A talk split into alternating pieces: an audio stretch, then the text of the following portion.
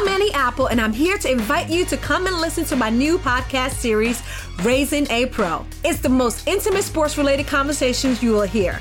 Each week, we explore the journeys of some of your favorite NFL players through the eyes of those that know them best. From Joe Burrow, DeAndre Hopkins, Myles Garrett, Ezekiel Elliott, Nick and Joey Bosa, just to name a few. With exclusive insights and information, we leave no stone unturned. Subscribe now to Raising a Pro on your favorite podcast app. HT Smartcast. You're listening to a Hindustan Times production brought to you by HT Smartcast. Hello and welcome to Q&A, a new podcast from the Hindustan Times. I'm Prashant Jha and I'm the editor of views of the paper. In this podcast, I'll explore the big issue of the week, but I'll answer key questions, some basic questions about that issue which have grappled India's public sphere. This week, we'll discuss the Citizenship Amendment Act. The act was passed in Parliament, but since then has generated tremendous controversy and has led to protests across the country. What is the Citizenship Amendment Act? Why is the government pushing it? What is the nature of opposition to the act? What is the nature of protests? Is there a way out of the impasse?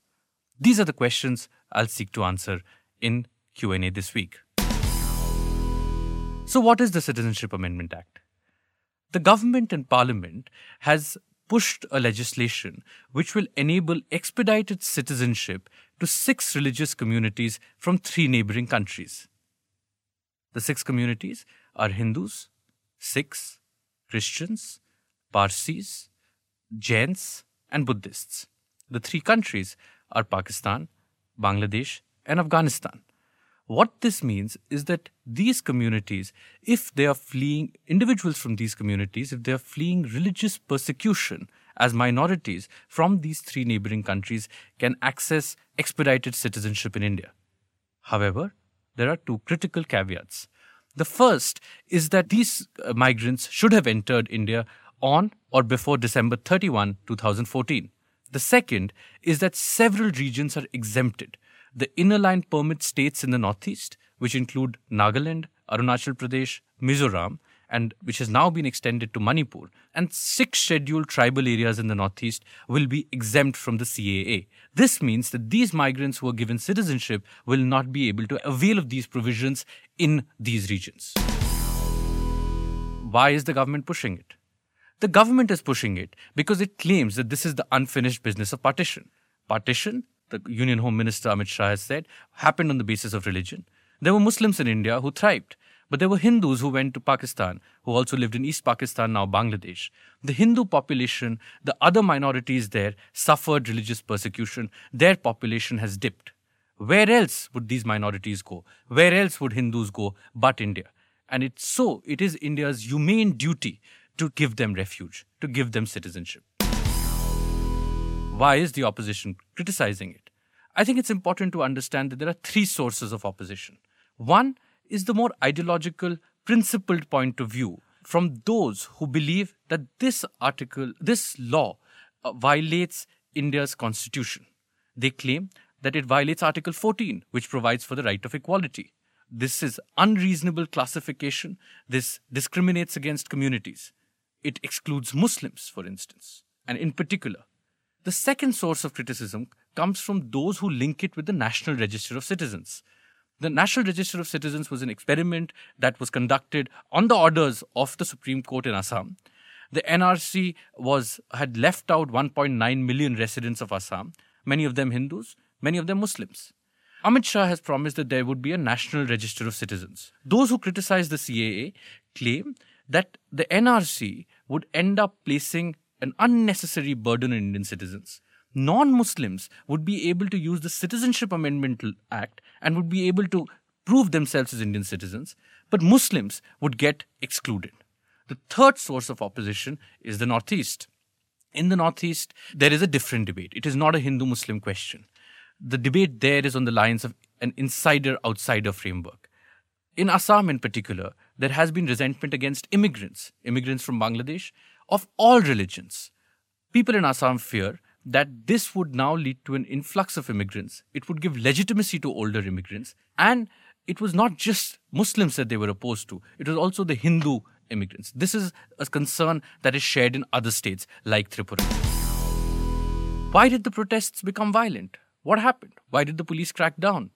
We saw the protests first emerge in the Northeast, but they extended to universities. In Jamia Millia Islamia, in Delhi in particular, on Sunday night, there were protests which led to some vandalism of public property. But the police responded with disproportionate force.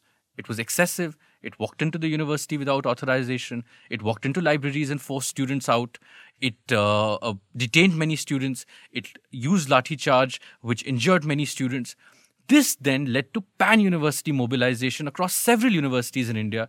Many people came out and condemned the police response. We have also seen violence break out in Seelampur, in northeast Delhi, where it was the protesters who turned violent. They were the ones who started stone pelting. They were the ones who assaulted police officials. They picketed police posts. The police responded with tear gas and force. So the big picture that's emerging from the protests is of disorder, of resentment against the CAA and potentially NRC and violence. Is there a way out of this impasse? We at Hindustan Times have been critical of this Citizenship Amendment Act. At the same time, Parliament has exercised its right. Majority of the parliamentarians in both the Rajya Sabha and the Lok Sabha have passed the legislation.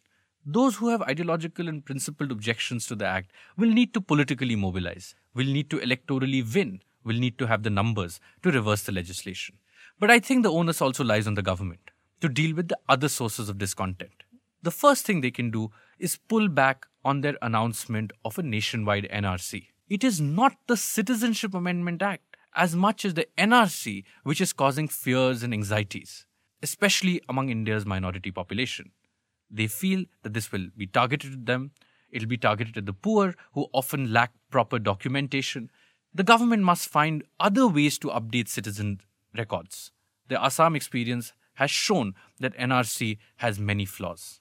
The second thing the government should do is look at the timeline vis a vis the Northeast. In the Northeast, as I explained earlier, the concern is that extending the timeline to 2014 and migrants who came in till 2014 would open the doors to legitimize many quote unquote outsiders.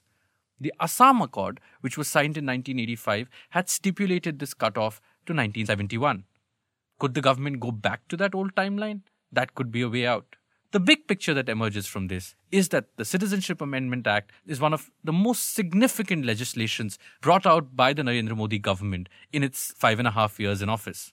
This was a part of its ideological worldview. This was a part of its electoral manifesto commitments. But it has brought the government straight in collision course with protests across the country, particularly in universities, from minority communities and the Northeast. It represents a significant moment in Indian politics. Thank you for joining us for this edition of Q&A. If there are issues that interest you, if there are issues that you would like to hear more about, please write to us at podcasts at hindustantimes.com. Talk to you next time. This was a Hindustan Times production brought to you by HT Smartcast. HT Smartcast. I'm Annie Apple, and I'm here to invite you to come and listen to my new podcast series, Raising a Pro. It's the most intimate sports related conversations you will hear. Each week, we explore the journeys of some of your favorite NFL players through the eyes of those that know them best. From Joe Burrow, DeAndre Hopkins, Myles Garrett, Ezekiel Elliott, Nick and Joey Bosa, just to name a few. With exclusive insights and information, we leave no stone unturned. Subscribe now to Raising a Pro on your favorite podcast app.